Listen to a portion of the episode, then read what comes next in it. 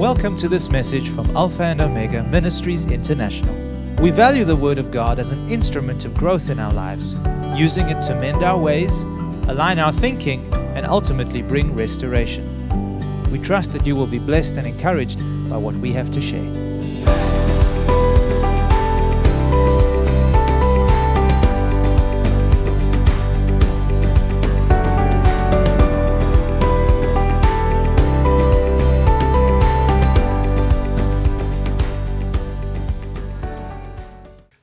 If you have your Bibles with you,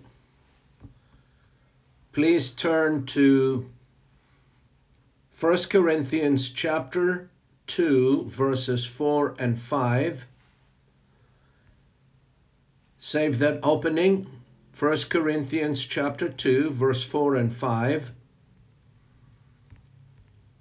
The title of my message this afternoon for some of you this morning is Living in the Power of the Promise. Living in the power of God's promises. Let me say this before we go on. One of the first signs or indications of a spiritually awakened soul is a deep devotion, an intense hunger, and a love for the Word of God. Those are the first signs of a soul that has been spiritually awakened. I recall when I was first born again, I had this intense hunger in my spirit for the Word of God. I couldn't put it down. And that desire to learn more and more about Jesus, the one who rescued and saved me from my own self in such cases where a, a soul or a person or a family has been spiritually awakened, the Word of God and the promises of God are given the highest place of honor and respect in the heart and mind of those who have spiritually awakened. These promises of God begin to take on a new meaning for them and they become alive and active in their everyday life. Spiritually awakened people, they talk about the Word, they meditate in the Word, they obey it, and they love spending time in it. They're rehearsing it. Now, here are some quotes from a spiritually awakened souls. In Psalm 119, verse 97, the word says, How I love your law. It is my meditation all the day. In Psalm 119, verse 127 says, Therefore I love your commandments more than gold yes, than fine gold. Remember, these are the testimonies of people who are spiritually awakened. Jeremiah chapter 15 and verse 16 says, Your words were found, he's speaking to the Lord, and he says, Your words were found, and I ate them. And your word was to me the joy and rejoicing of my heart, for I am called by your name, O Lord God of hosts. What a wonderful testimony of a person to say that he loves the Word of God. Now, for some time now, this has been my prayer that the Father of all mercies would bring such a spiritual awakening to His church that will restore the honor, the respect, and the obedience to His holy word. And I believe when we reach that place of honoring God's word above all else, it's then when we start living in the power of His promises as opposed to living by the wisdom of men. This was the Apostle Paul's aim when he went to Corinth, preaching and teaching the Word of God. Listen to what he says to them. 1 Corinthians chapter 2, verses 4 and 5. 1 Corinthians 2, verse 4 and 5. He says to them, My speech and my preaching was not with enticing words of man's wisdom, but in demonstration of the Spirit and of power, that your faith should not stand in the wisdom of men, but in the power of God. The Apostle Paul here is contrasting the wisdom of men versus the power of God. He said that when he came to them preaching Christ and him crucified, he did not come with eloquent words of human wisdom, but he came demonstrating to them the power of God through the Spirit so that their faith should not stand on the wisdom of men, but in the power of God. You know, there are only two ways we can live life on this earth. Either we live life based on the wisdom of men and what man says, or we live our life based on the power of God that is contained in God's promises. Now, living in the power of the promise means that we live by the power of God that He promised us in His Word as opposed to living from the wisdom of men. That's what it means to live in the power of the promise, or we live in the experience of God's promises as opposed to living and depending on what man wisdom says. The Apostle Peter said something very profound concerning this subject in the opening verses of his second epistle. You can turn there with me, please, to 2 Peter chapter 1, and we're going to read verse 4 from the new from King James as well as the New Living Translation. 2 Peter chapter 1 verse 4 says whereby are given unto us exceeding great and precious promises that by these ye might be partakers of the divine nature, having escaped the corruption that is in the world through lust. In the New Living Translation says it this way And because of his glory and excellence, he has given us great and precious promises. These are the promises that enable you to share his divine nature and escape the world's corruption caused by human desires. Peter says that by the grace and the mercy of God, we were given exceeding great and precious promises. These are the promises of God. Now, these promises enable us to share or to partake in God's divine nature and by doing that, we escape this world's corruption that is brought upon us by human and carnal desires. In other words, what Peter is saying here is that God has given us a way to escape the cycle of corruption in the world by placing our faith in God's promises. Through these promises, he says, we are enabled to live on another level, a supernatural level, defying the limitations, the impossibilities, and the restrictions the wisdom of men has placed upon us. Wow, that's powerful. Those who live by the wisdom of men or trusting in the wisdom of men are restricted and limited in their capacity. Those who live by trusting in the power of God's promises are empowered and released to do great things through God.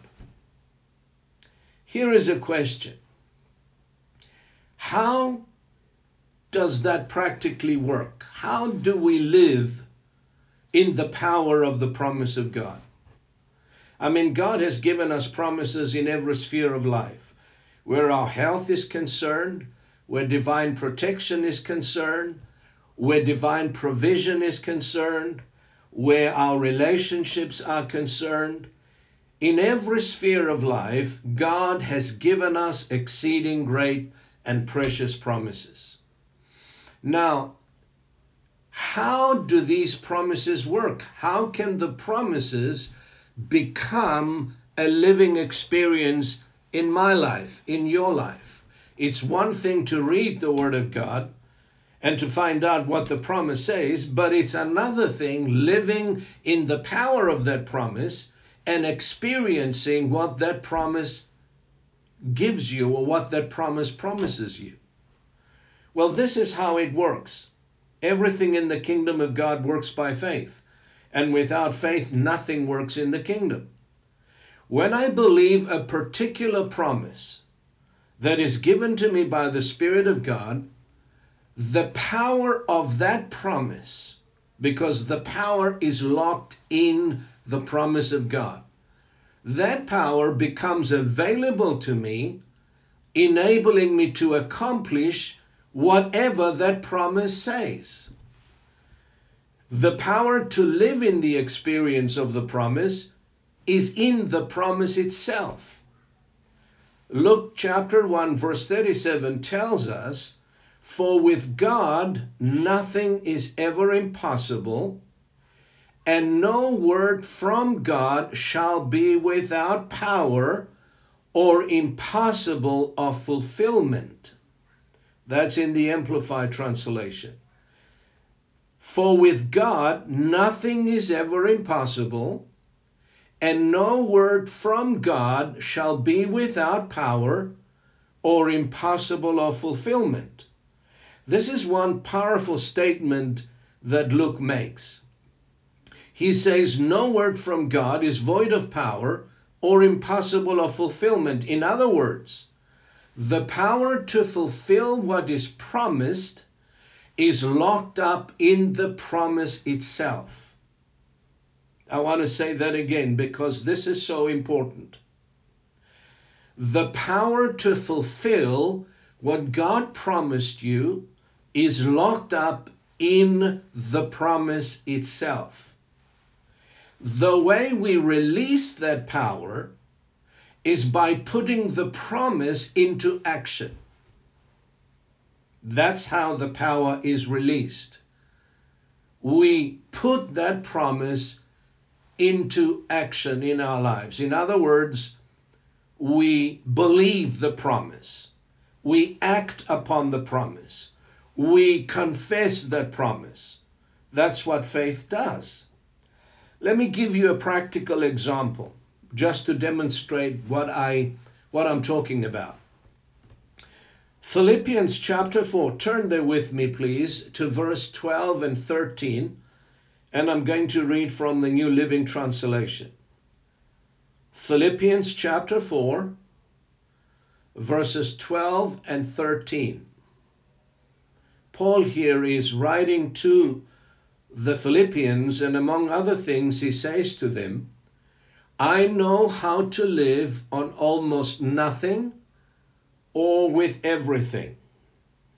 I have learned the secret of living in every situation, whether it is with a full stomach or empty, with plenty or little. For I can do everything through Christ who gives me strength. Now, if I believe that promise, that I can do all things through Christ who strengthens me, then I am empowered by that very promise to face any situation, to live under any circumstance with a thankful heart and a victorious attitude. That very promise delivers me from a defeated and a complaining attitude and liberates me from the corruption of the human desire to resist God's dealings with me. That's what that promise does when I release my faith in that promise. The power of the promise enables me to resist human pride and become humble and pliable in the hands of God, who is forming and shaping my character to become more Christ like. The context in Paul's statement concerning his ability to do all things through Christ is that he's able to cope and live with all manner of hardships and difficulties life often presents us with. And that is a very powerful promise that we can do all things through Christ who strengthens us.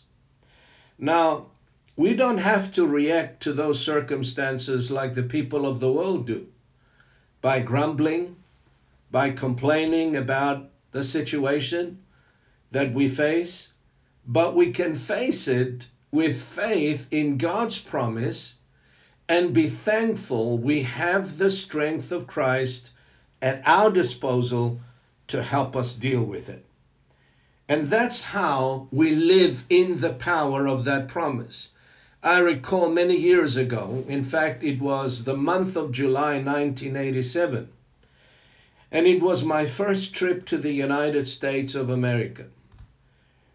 God connected me to a very spiritual mentor uh, who became my spiritual father, Father Eusebio Stefano. And by revelation, I went to see him and visit with him in Destin of Indiana. Uh, actually, Fort Wayne, Indiana. That's where he lived at that time. To cut a long story short, he came to pick me up from Chicago International Airport, and I had great expectations uh, because I, I thought or I assumed that he will invite me to stay with him at his house and spend as much time as possible with him. Well, to my disappointment, he didn't invite me to stay at his house. He invited me to stay in one of the communal um, uh, properties that a lot of students, university students, were staying there. And that room was so tiny, I cannot tell you how small it was. Maybe maybe four feet by six. All it had was a small table and a bed. That's it. Nothing else.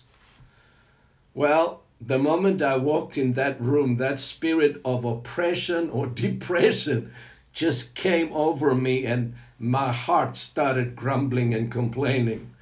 And it was the first time where I saw that verse of scripture that I read to you from Philippians that made so much, uh, it was like this the Holy Spirit highlighted that verse that I could do all things through Christ. Remember, I came from from uh, Zimbabwe. We we had a, a luxurious home upstairs, downstairs.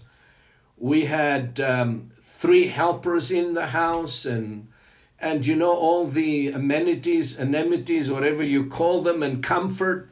And here I was, never washed in my life, never ironed my clothes, and being put into that small room. Man, it was depressing. But I recall I lifted my hands to the Lord and I began to praise Him and thank Him from the depths of my heart. Immediately, that spirit of oppression just departed from me. And believe me, for six weeks, that I stayed in that small room, I had some of the most amazing spiritual encounters with the Lord. And they stay with me, they stay with me until this day. It was an awesome experience in God's presence.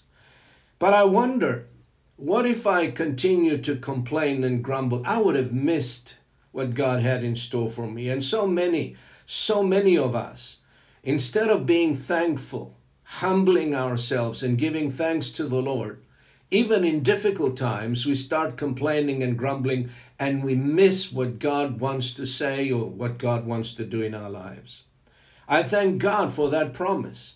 that I can do all things through Christ who strengthens me. Now, let's look at another promise. And I'm, I'm showing you and demonstrating to you how to live in the power of God's promises. And um, turn with me to 2 Corinthians chapter 5 verse 21. And I'm going to show you how we can live in these promises that God has so graciously given us. First Corinthians, uh, or rather, Second Corinthians 5:21, King James says, "For he, that is God, made him, that is Christ, to be sin for us, who knew no sin, that we might be made the righteousness of God in him." I'm going to read that from the Amplified translation as well. He made Christ, who knew no sin, to judicially be sin on our behalf, so that in him we would become the righteousness of God. That is, we would be made acceptable to him and placed in a right relationship with him by his gracious loving kindness. Now, living in the power of the above verses that we read, as believers in Christ, we live our lives free from guilt, free from shame or condemnation, because in Christ we have been forgiven and made right with God. The Bible says we have a right standing with God because of what Jesus Christ has done for us on the cross. That means if I'm going to live in the power of those words, I don't have to live with a sin consciousness anymore. I don't have to live under the yoke of guilt or condemnation all the time. Why? Because I know that I have been made the righteousness of God in Christ. I have been accepted in Christ, and I am loved unconditionally as a child of God. That, of course, sets me free from thoughts of rejection, emotions of rejection. I don't have to perform to be accepted by God because in Christ He has already accepted me and He loves me unconditionally. That is a wonderful promise to live by the power of those words, what it means to be made the righteousness of God, meaning that I am in right standing with God Nothing stands between me and God. He has accepted me in the beloved, and He has forgiven me and justified me as though I had never sinned. What a wonderful promise. Now, this is the reason why I always encourage people that in the areas where they have succumbed to the wisdom of men, and they have been enslaved by the thoughts or the words of men or the practices of human wisdom to go to the promise of God that refers and speaks direct to their situation. And I encourage folks to stay with the promise until the promise stays in you. I cannot repeat that enough times. Stay with the word. How long must I stay with the word? Until the word works in you.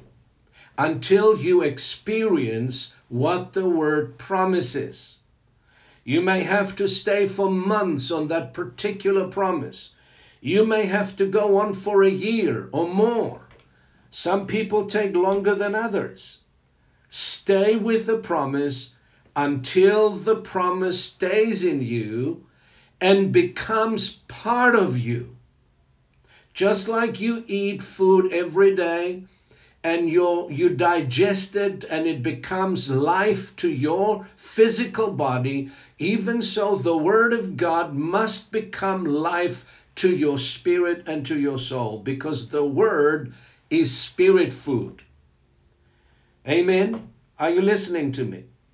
So you got to stay with that word, no matter how long it stays, until the promise becomes part of you, setting you free from the dominion of human limitations and weaknesses. Hallelujah. Are you still out there? Praise the Lord. Let's look at another area in which the Word of God promises freedom and promises us deliverance from the power of debt and borrowing. I know this is where many of us are. This is not to condemn you, but this is to encourage you to start believing the Word of God. Most of the people on this planet live under the dominion of debt. Many believers are also enslaved by excessive debt which they have accumulated over a period of years.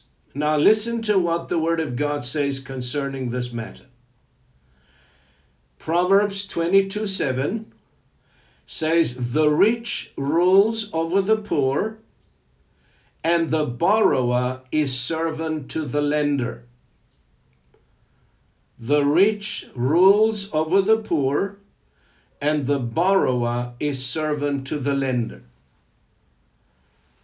Romans 13, verse 8 says, Owe no man anything but to love one another, for he that loveth another hath fulfilled the law. The Amplified says, Keep out of debt and owe no man anything. In the blessing of Abraham, Deuteronomy chapter 28, one of the blessings of the Lord is, He says, You will lend to many nations, but you will not borrow because of the Lord's blessing. Now, if you listen to human wisdom, they will tell you you cannot live or function in this world without borrowing. But God's wisdom says you can we have a choice. Amen. We, we have a choice to live by the power of the Word of God and the promises of God or by the wisdom of men. Believing the promise releases supernatural ability to live above the realm of financial limitations and constraints. And this is not me saying so, this is what the Word of God promises. And to be honest with you, I have proved that in my own life. Both my wife and I, while we even lived in Zimbabwe, we ran a business. We never had to borrow from anyone.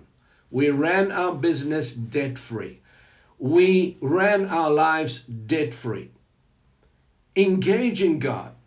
But this is what I did I engaged the Lord and I've put into practice the laws of sowing and reaping. And we were able to live free from debt. The world says you cannot live without debt, but God says you can. I chose to live by the power of that promise. And I'm encouraging you to engage your faith to exercise your faith, to aim your faith in a direction that soon will set you out of debt, will set you free from the dominion of debt and borrowing. Now, we need to understand that everything that God promises us, it must first of all become part of us before the power of that promise is activated and released. It becomes part of us, as I said to you, when we keep feeding on that promise, when we keep meditating on the promise, when we keep listening to that promise, and stop listening to anything that is contrary to the promise of God. You got to shut your ears to the voices of the world. There are too many voices out there that promise us many things. But we need to learn to open our ears and incline our ears to the wisdom of God and shut our ears to anything that says anything different. We also need to understand that every promise in God's word is conditional. I say that again. Every promise that God has given us is conditional. And the condition primarily is faith. The power of the promise is activated and released by faith, but faith must be accompanied by corresponding action. James says in James chapter 2 and verse 17, so also faith, if it does not have works, deeds, and actions of obedience to back it up, by itself is destitute of power, inoperative, and dead. So our faith must be accompanied by corresponding action. Every promise of, from God demands a corresponding action. Let's take, for example, 2 Corinthians chapter 9 and verse 8. This is one of my favorite promises in the Bible. 2 Corinthians chapter 9 and verse 8. We're going to read this from the New King James Version as well as the Amplified. God promises us in this verse that God is able to make all grace abound toward you, so that you, always having all sufficiency in all things, may have an abundance for every good work. What a powerful promise. The Amplified says, And God is able to make all grace, every favor and earthly blessing come to you in abundance, so that you may always and under all circumstances and whatever the need be self sufficient, possessing enough to require no aid or support, and furnished in abundance for every good work and charitable donation. What a powerful promise from God. Here is a promise from God Himself, our Heavenly Father, enabling us to live in all sufficiency and abound in the grace of generosity by supporting every good work. But the promise, though, is a result of fulfilling the condition in verses 6 through 8 of the same chapter. So let's look at verses 6, 7, and 8 of the same chapter. This is the condition. Paul says, But this I say he who sows sparingly will also reap sparingly, and he who sows bountifully will also reap bountifully. So let each one give as he purposes in his heart, not grudgingly or of necessity, for God loves a cheerful giver. We conclude, therefore, in order for us to live in all sufficiency, and be able to support every good work in our sphere of influence, we need to become generous in our giving and in our sowing. Amen. This is how God expects us to live. To live by faith, to live by giving, and not by borrowing. In order to reap, Paul says, a bountiful harvest, we must also sow bountifully and become cheerful givers. Amen. It's like a farmer going out there sowing his seed with expectation, with joy that he's going to reap a bountiful harvest. And so it works in the realm of the Spirit. What you sow, the Bible says, it's exactly what you're going to reap. So, as believers in Christ, we have accepted, I believe, that's my opinion, and it's evident. And we have submitted to too many of the world's wisdom, world's methods, And as a result, we have limited ourselves, we have restricted ourselves from being and doing what God has called us to do. We have given in to the wisdom of men as though it was gospel. Man says you can't do it, so we believe him. No, we shouldn't. And believing and standing in the wisdom of men, I believe, has cost us as a church a great deal. We need to come to the place where we give honor to the Word of God above, above all others. In other words, we put the Word of God first place in our lives. The promises of God must become the highest and most respected authority in our daily lives. And I believe when we reach that place where God's word is given the highest honor, then we will live by the power of the promise and experience every blessing that God has given us in Christ Jesus. And that's the way we should live, living in the power of God's promises in every sphere of our lives. Would you say amen to that? I believe that with all of my heart. That's why we should reject the wisdom of men and embrace the Word of God and live by the power of His Word. Let's close our session in prayer, then we will open it up. Dear Heavenly Father, Thank you for giving us exceeding great and precious promises. For by these, you said, we become partakers of your divine nature, and thus we escape the corruption, the decay of this world. Teach us, we pray, to live in the power of your promises as you bring about a spiritual awakening to our soul and to our spirit, to our family, and to our churches, Lord. We pray that you would restore the honor and the obedience that is due to your holy word, so that you may be glorified through your church in the name of Jesus Christ our Lord. And everybody said, Amen and amen. I trust that you have been encouraged and blessed by what I shared with you, by some of the examples that I've given you, and that you begin engaging your faith in the promises of God. Don't just read the Bible. Meditate in it. Soak your spirit and your mind into those promises, as I have said to you, and let those promises become part of your daily life.